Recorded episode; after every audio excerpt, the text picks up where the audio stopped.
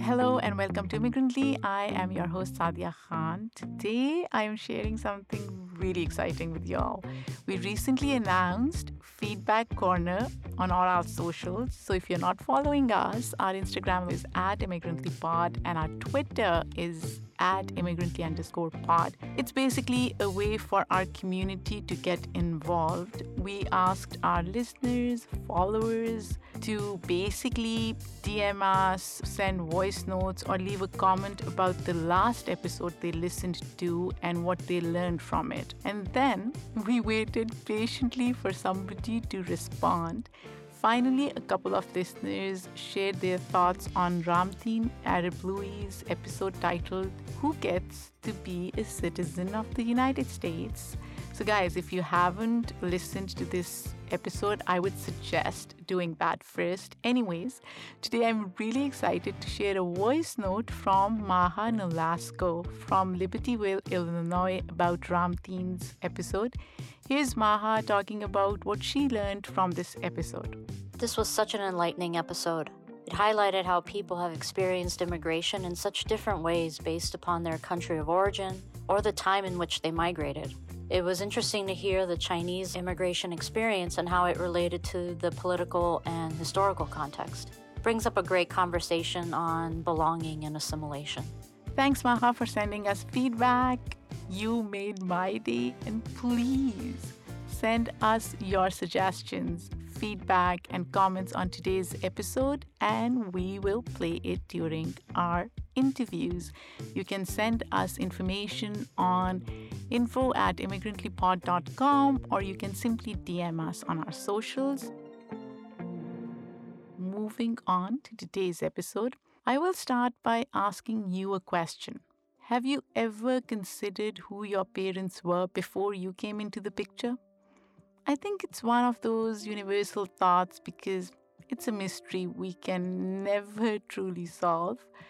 Our families may tell us things about our parents' day to day personalities, interactions, and quirks, but there will always be gaps in the story, right? It happens to me a lot of times. For Neda Toloui Semnani, understanding who her parents were and what motivated them to participate in the 1979 Iranian Revolution as young Iranian activists became crucial to making sense of her present. Born to a nation marked by political upheaval and now a Brooklyn based Emmy Award winning writer and reporter, Neda is no stranger to the fabrics of social change and the equally vital need to document such history.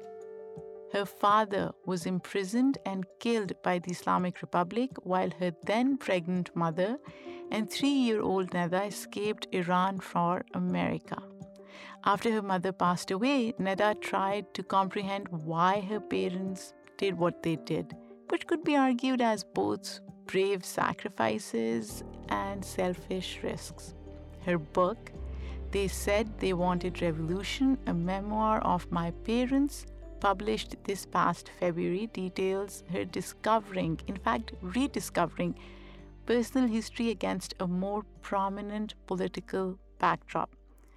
Neda works for Vice News Night and has appeared in numerous publications such as The Washington Post, Kinfolk and The Week, and platforms like The Rumpus and This American Life. We had a fantastic conversation about the literary and emotional journey behind the memoir, what intersections exist between journalism and storytelling, and how they are tools for uncovering the truth and preserving memory. So let's get started.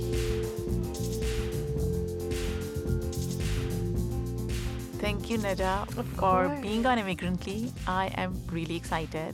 How's your day going so far? You know, it's good. I'm, uh, you know, like the news is the news and I cover it, and it some days it can be harder than others. So today isn't as bad as other days. Oh, that's good. That's good to know. So we'll center this conversation on your book, okay. which I started reading and I was blown away because it's so evocative, intense. It's the kind of book that I felt invested in. I felt like I was getting to know your parents. I could feel your pain and your curiosity through that book. Juxtaposes different parts of yours and your parents' identities, but primarily it centers on your parents' lives, right? Mm. From their unfettered leftist activism at Berkeley in the 60s and 70s to their ultimate decision to go back to Iran in 1979, which basically changed the course of your and their lives forever. Yeah. But before we delve into that, I want you to paint us a picture of your parents' lives, their characters in the 60s and 70s in the US as young activists. First of all, thank you. And thank you for those kind, really kind words about the book as first generation. It feels really good when other people connect to it Hmm, from hmm. this community because I do think there's so many themes that are universal and at the same time specific to our experience as immigrants and then children of immigrants. So, my parents both came to the US from Iran at different times. And I think that really informed their lives in the 60s and 70s. My mom came over when she was 10 in the late 50s, and she landed in San Francisco. You know, I think when we talk about the 60s, we're really talking about a certain time in the 60s, but we Huh. forget that the late 1950s and the early 1960s, there was this beginning of these various movements, the free speech Hmm. movement in Berkeley, but probably more importantly, the civil rights movement Hmm. around the country. And obviously, that had been percolating for arguably hundreds of years. But in the late 1950s and the early 1960s, we're talking about the freedom rides are starting. Like, it feels like there's a sea change happening. And in California, there was the idea of politics, this politicization, I guess, was sort of in the air where my mother mm-hmm. was growing up. And even though she would have said that up until she started going to Berkeley, she wasn't particularly political. It was sort of seeped in. And then my dad came over when he was a little older. He was 18. It was again the early 60s, and he immigrated to Missouri, sort of the middle of the country. Oh, wow. yeah, a small college in Rolla, Missouri, which actually seemed to have an international community because it was a engineering college. But it was also exactly what you would think Missouri would be in the early 1960s. And once he came to the States when he was 18, he never went back to Iran until 1979. Wow. So, you know, it's a true coming of age story in a certain way for both my parents who came into their political lives in the US. So, in some ways, they are so deeply rooted in Iran and Iranian culture, but what they really seeped up from the US was this political existence and like the time of it, you know? So, by the time they got to Berkeley, it was 1960. My dad, it was 1967, which was the summer of love. My mom, it was 1969, right after the bloody Thursday riots. And that was this clash between students and like the political activists and essentially police Hmm. and the National Guard. And it was over a small park in Berkeley, but it was about so much more. So my mom had said, you know, when she came into Berkeley that first day, trying to find housing, the city was smoking. Like it looked like it had been under attack. And so these two people kind of came of age, really like grew up. And when you're young, when you're in that moment and you are trying on different personality traits or you're figuring out what you're gravitating towards, it was such like a I keep saying the word, it was a heady time to be alive and to be Mm. young because young people were actually actively changing the world. And it wasn't just in the US and it wasn't just in Berkeley. They were looking at Europe, they were looking at the former colonies and in Latin America and South America. One after another, these old regimes were toppling Right. and young people were pushing through these more idealistic governments. And they were curious, and they had found by the time they got to Berkeley, there was a big Iranian community there, all young. And suddenly, you know, when you are far from home and far from the rules, Right. and you get to figure out what your own rules are and who your community is and who are your people. And that's where their early years at Berkeley really happened. And I think there's something, one of the things I hope came through in the book was like that feeling of excitement when your life is just beginning. You know, I can almost imagine them being there and having these conversations. We see a lot of people in their 20s having those conversations now, right? Mm-hmm. But Neda, I want to bring in something else, which I want to run parallel to what was happening in the US. Mm-hmm. In US psyche, Iran holds this weird, evilish place, Mhm. right? And there is very little understanding of the 60s and 70s. Shah of Iran is a revered figure in America because he was more westernized and he allowed women to wear skirts versus what was really happening on the ground. And we can trace it back to Iranian minerals and oil and Western imperialism and so much more. Yeah. So I want you to give us a snapshot of what was really happening in Iran and why young folks living so far away felt the need to enact a change or be part of it. Yeah, I think one of the great injustices that we as Americans have done has limit our understanding of our own history. Right. And I think that's part and parcel of like our tendency towards exceptionalism and isolationism. And I think one of the things that means is that rich complicated history that we have in shaping nations and having nations shape us has been sort of wiped out of our understanding. So I Hmm. that's preamble to say Iran as we know it today wouldn't have existed without the US and vice versa. I think it's true as well.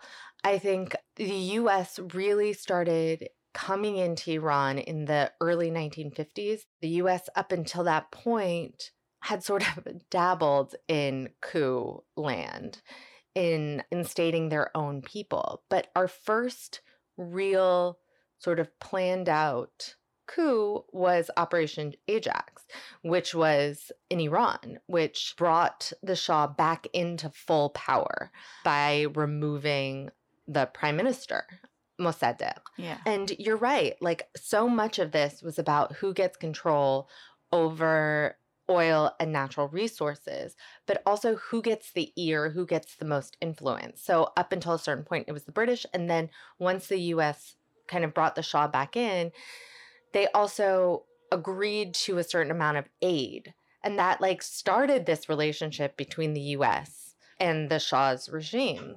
Again, three weeks after the coup happened, the US had started this organization called American Friends of the Middle East. Anyway, the student side of that really started to take off. But almost from the beginning, like three weeks after the coup, there was a meeting in the US. And the Iranian students in that meeting talked about how furious they were Hmm. that the US was meddling. Right. So I think one of the revisionist histories that has happened is that the Iranian Revolution came out of nowhere and that America was taken by surprise. But that was kind of an indication of what was to come. And the Iranian student movement has a long and storied history in Iran, but that was when it started in the States. Hmm. And it was a transnational movement, which I think is like really important to know as well. But anyway, so as the Iranian student movement was growing in the States and abroad, the other thing that was happening was the Shah was making a lot more money and he had the support of the US. And that sort of success and financial gain wasn't being experienced in the rest of the country Right. at the same level. And he was trying very hard to keep the country as secular as possible for lots of reasons. Hmm. But one of them is that there was a fire and brimstone cleric called the Ayatollah Khomeini who was very popular and very against the Shah for lots of reasons. I get into it in my book, but there are plenty of really detailed histories about it.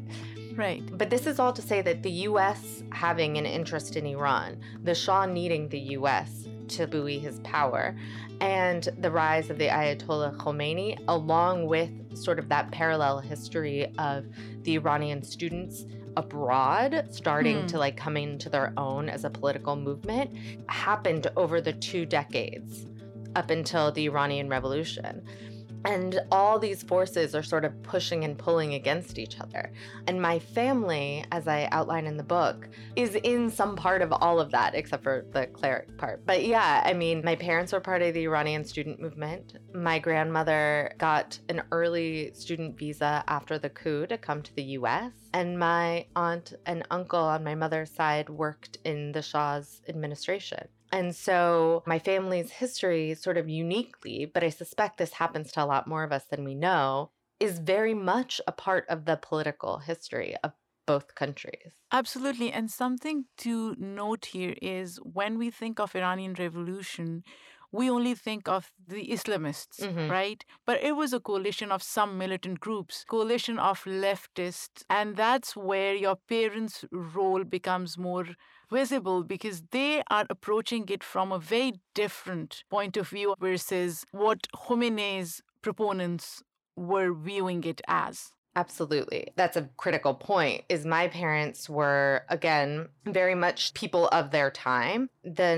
1960s obviously are this time kind of in the middle of the 20th century was a time when people were really embracing some people were embracing leftist ideology and really like pushing and pulling and trying to figure out what it meant whether they were Trotskyites or Marxist Leninists Hmm. or Maoists and on and on and on, what it meant and how to turn theory into practice. I think that is the most interesting part of this history is the leftists trying to put theory into practice and likewise the Islamists, the people who are pushing for a theocracy, also trying to put theory into practice and arguably we can say like capitalism the same thing was being put into practice. And so that was, you know, again, my family wasn't part of the Islamists, but in the early part of the student movement, everyone was sort of the people who were secular working against the Shah, the people who were Marxist, Leninist, leftists, new leftists working against the Shah worked together.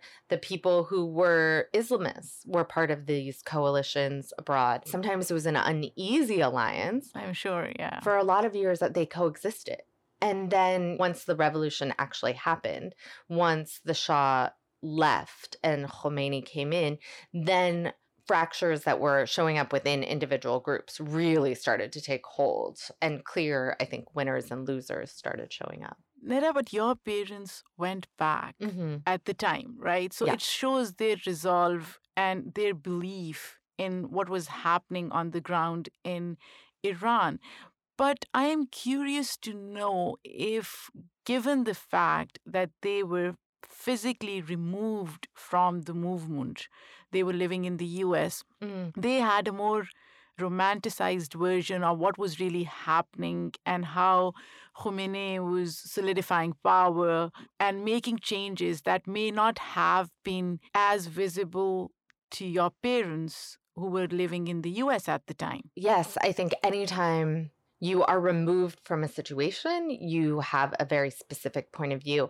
I mean, arguably, that was true for Khomeini as well. He was in exile for give or take the same amount of time that my dad was. They actually, I'm thinking about this now, they both left in 63, 62, Oh, wow. 63.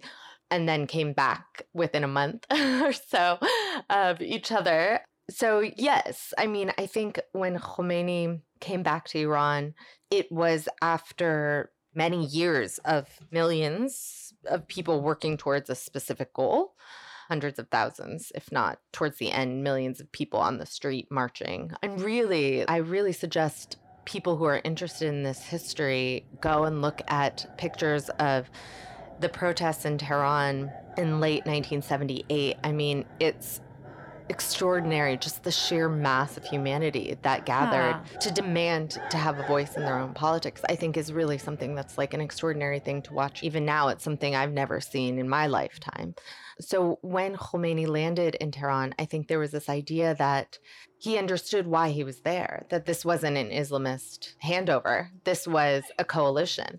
And I think where my parents, they landed in sort of their ideal reality, which was this mix of political ideologies. I mean, my mom would say that like every day you would go out on the street and someone would be standing on a corner, like spouting their uh, views into the air. A new newspaper would open up, and you know, Mhm. like it was just like a vibrant time. People were saying what they thought and they would, weren't scared, you know, that they were going to be arrested or in jeopardy at that point. And of course, that was true for my mom and that was true for my dad, perhaps, but it wasn't true for the royalists. So, I mean, this is all to say that we all see the world sometimes from the position that we are interacting with it. They also missed signs of relatively early on, the Islamists were the ones that were solidifying power for, I think, lots of reasons, but probably because they had somebody on some level at the top who, you know, was this real character, this charismatic leader that the left and the other groups didn't have. Didn't have.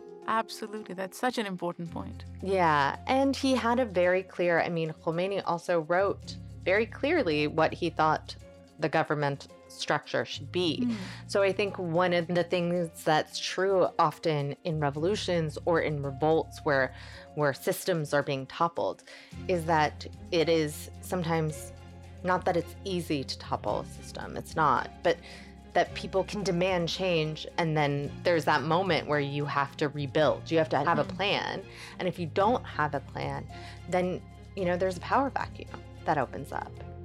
And sometimes there are unintended consequences. Right. Talking about plans, I know you wrote somewhere that you wish your parents had a plan or a better plan, Mm-hmm. right? Mm-hmm. And I'm thinking, having done the research, having read through your own journals, and having spoken to so many people, do you think it was even possible for them, given the circumstances, that they could plan something or plan anything at the time? I don't think many of us can plan anything, even if our lives aren't in upheaval, you know, or we aren't working towards revolution. I think on some level, it was naive of me to demand that they understood the gravity of their choices and then were able to make decisions accordingly. But obviously, I think some of that was a very young place demanding parenting and demanding somebody is taking care of me I mean, I say this in the book, I think more than once, is that the world sometimes feels so big. And I often felt quite small and quite vulnerable. And I think that's when you really want your parents to know more than they do. And as I get older, and I'm a parent now, one of the things that I feel like is more and more clear is how little idea I really have Huh. about what is coming next. And I also think the other true thing is, I grew up in the 80s and 90s in the Northeast, of the Mid Atlantic region in the US. So most of my life was a pretty calm, sort of peaceful existence here up until I would say like 9 11. And then upheaval happened. And so I think I had very little empathy for what it means to live in a time of upheaval. And I think now I understand that there isn't a whole lot of information. You don't know what you're doing, you're just doing your best. I think, you know, I say this in the book, I wanted it to be more complicated, but it's Hmm. really. It's just, in some ways, it's a story of people desperately trying to both make the world a better place and do their best to survive the world.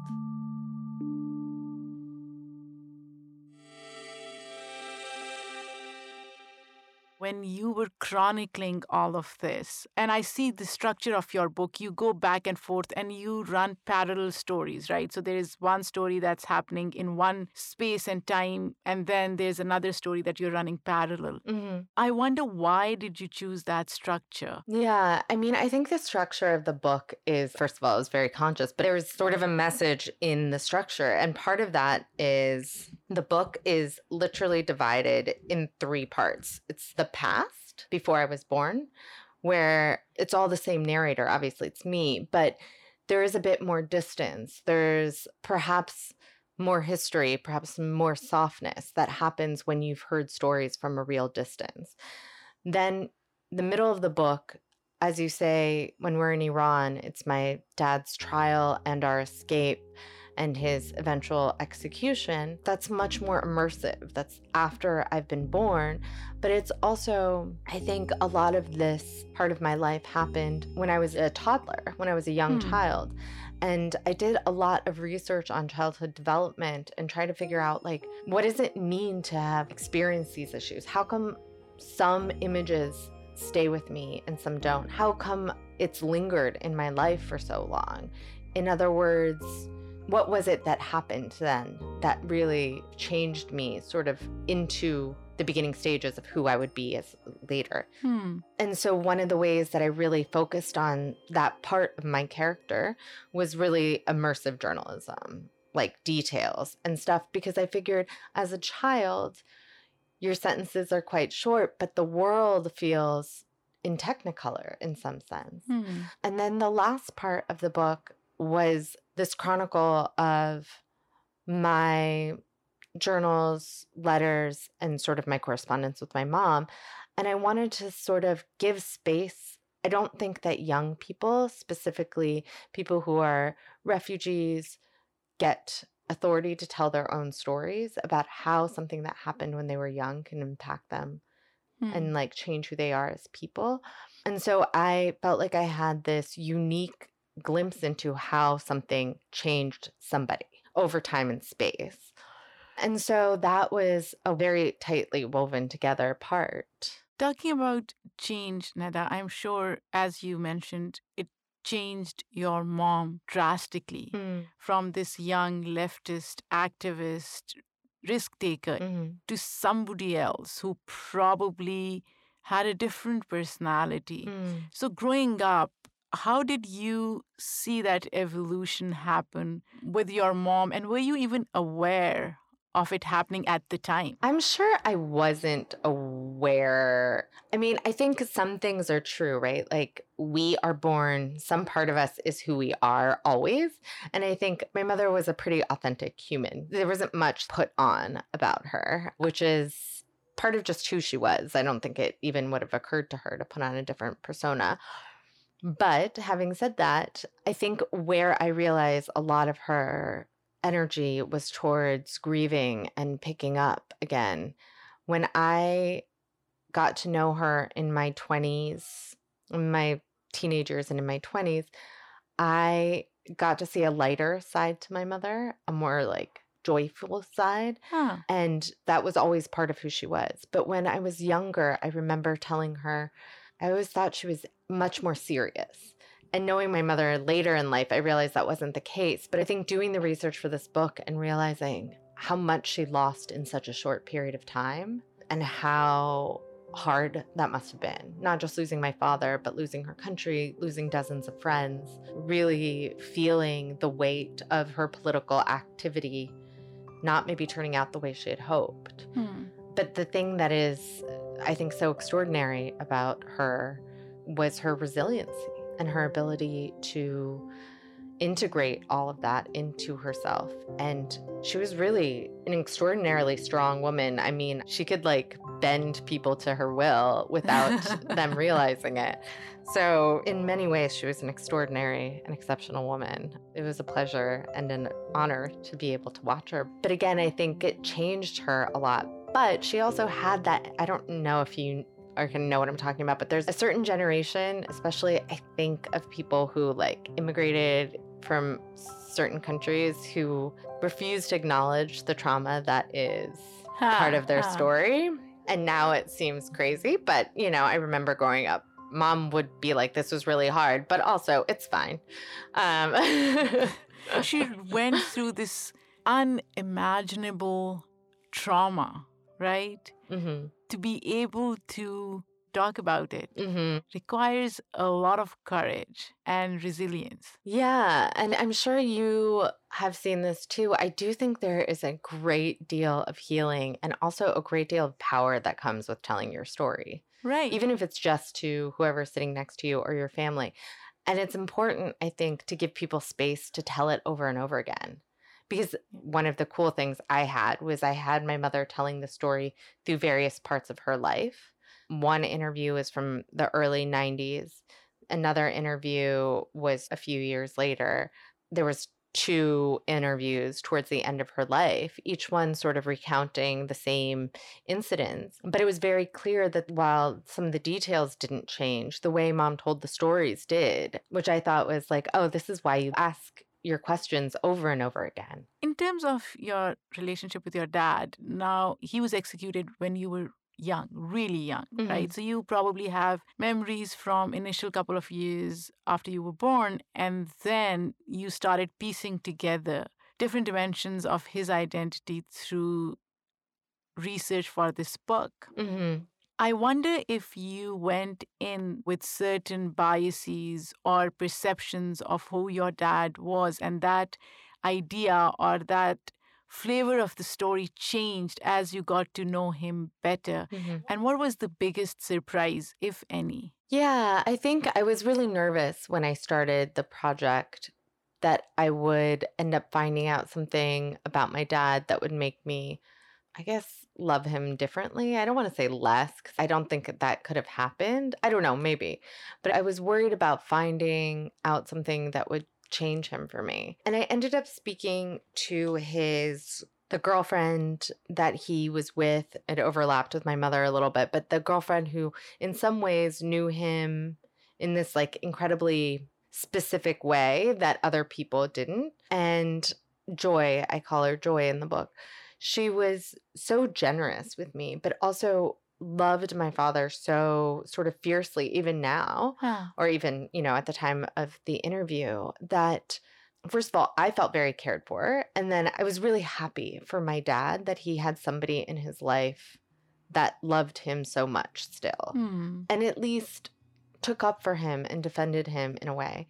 A big thing that I learned from her was that my dad, and this was years before he went back to Iran, had said, I'm going to go back to Iran. I'm going to be underground. I'm going to be doing all this political work. My life is always going to be at risk. This is why I can't have a family. And I was really upset when I Hmm. learned that because it felt like, well, if you knew that's what you were going to do, why would you have changed course and decided to have a family? And it felt somehow like I had had a question answered that I didn't. And that was like a very special moment for me, but also it was like such a moment of healing for me, especially later as I played it. And then I, there was another moment where I found out that my father perhaps had done something against somebody else that I certainly would never have wanted him to have done. And that was a hard moment for me because I had heard a story several times and I really latched on to the worst version of that story. And I had to look at myself and wonder why is it so important that I am focused on the worst case scenario, the scenario where everybody who knew him well was like, this doesn't make any sense. This goes against his character. I feel like now with hindsight, one of the things that felt really important to me is if I can love him even now, even knowing all this, if I can still find my way to the dad that I thought, that I knew, that I have a relationship with, then that's real love. That's something. And I think one of the more subtle, more profound lessons that sort of also happened in that process was me learning not to doubt myself and how well I do know my father and know where I could be like, okay, sure, there's some doubt here. I'll never know for certain, but what I understand of my father's character, having Huh. basically studied it for so right. long, As a journalist. yeah, as a journalist, is something else, you know? And so I think those were like two moments that were really challenging to me Mm. and my idea of my dad, but ultimately I think strengthened my relationship with him. And I think like the other thing that has been such a wonderful lesson is in some ways I've been grieving people I've lost my whole life since I was a child. I've been grieving in all these different ways through all these different iterations of myself. And the truth of the matter is, my relationship with the people I've lost has grown and changed over time. Obviously, it would have been lovely if the human was here with me. Hmm. But our relationship with people who are gone doesn't end when they leave, you know? It just Absolutely. it continues. And that's something that feels very important to me and I hold on to. Neda, how did you decide what parts to share with public and what to keep private? And are there any parts that you hold close to your heart and you would never want to share with the rest of the world? You know, it's so hard to say because there were parts that I think some people in my family would have wished I hadn't shared. I think there's stuff in our lives that happened well after my dad died that sort of have to do with my growing up with my mother and my brother and my stepfather that not good or bad. It's just, it doesn't feel relevant to share publicly, you know? So I think that's the key for me about sharing. Of course, I want to respect people's privacy, but I think one of the other things that I've learned over the process of almost a decade of trying to get the story out was what parts were mine and I Hmm. felt comfortable being like this I have ownership over this. I can share this. And then what parts were very firmly somebody else's. And then there's a lot of gray area, right? Where there's a lot of negotiation. But I tried to be as respectful as possible. So, this memoir started with a lot of questions and confusion about your parents, your past, and even future, right? Mhm. By the end of the process, did you feel like you found what you were looking for? I think when I finished the manuscript, I would have said, who knows? but it's Hmm. over. But I Hmm. do think what has felt like an ending to this has been the book being out in the world. I obviously have a lot more answers, but I had resigned myself to always feeling unsatisfied or that there would be so many questions. But I realized what I needed was to know that I was seen, but also people like me were seen. Right. And I think our stories are sometimes overlooked or other people get to tell them for us. Absolutely. And I had a series of really beautiful but profound conversations right after the book came out with people who were children of parents who have passed away or themselves, like I said, refugees or immigrants, or trying to figure out their parents and that sort of coming together from all sorts of different countries and cultures around this book and people reaching out to me. It felt like the end of something in a good way. So, Neda, in the end, if you were to define America in the context of its imperialist aspirations Mhm. and their impact on ordinary folks around the world, how would you define America? God, that is, it's like such a heartbreaking question. You know, I don't know. There is part of me that doesn't know that America outside of an idea actually exists anymore. Hmm. in the same way that I thought it did when I was growing up, or maybe it's always been this way. I think, I don't know. I mean, I just, Mm. right now, I think I see so much that hurts and breaks my heart. And when I think about the ricochet of US policies and US foreign policy over the last hundred years around the world and what it's done from the Far East through the Middle East and Latin America and South America and within our own country. I just, first of all, I don't think there's any part of the globe that hasn't been touched by our need for things and also our desperate need to be admired. Yeah. And I think that desperation to be exceptional and to be admired is one of the more dangerous parts of how our country functions in the rest of the world.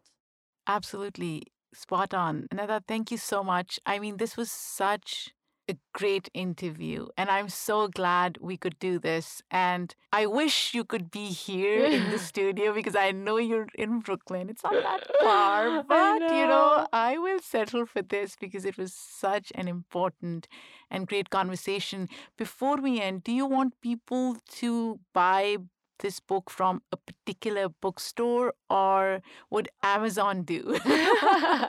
Listen, people should buy it from wherever their little heart moves them to buy it from. But if you guys can request it or order it through an independent bookstore, or maybe just tell your bookseller about the book, that would make my heart sing. I think my relationships with books are just wandering in and picking it up, but libraries are good too.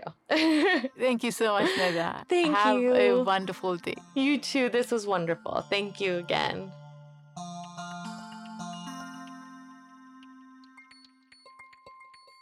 I'm so glad I was able to share Neda's story with all of you.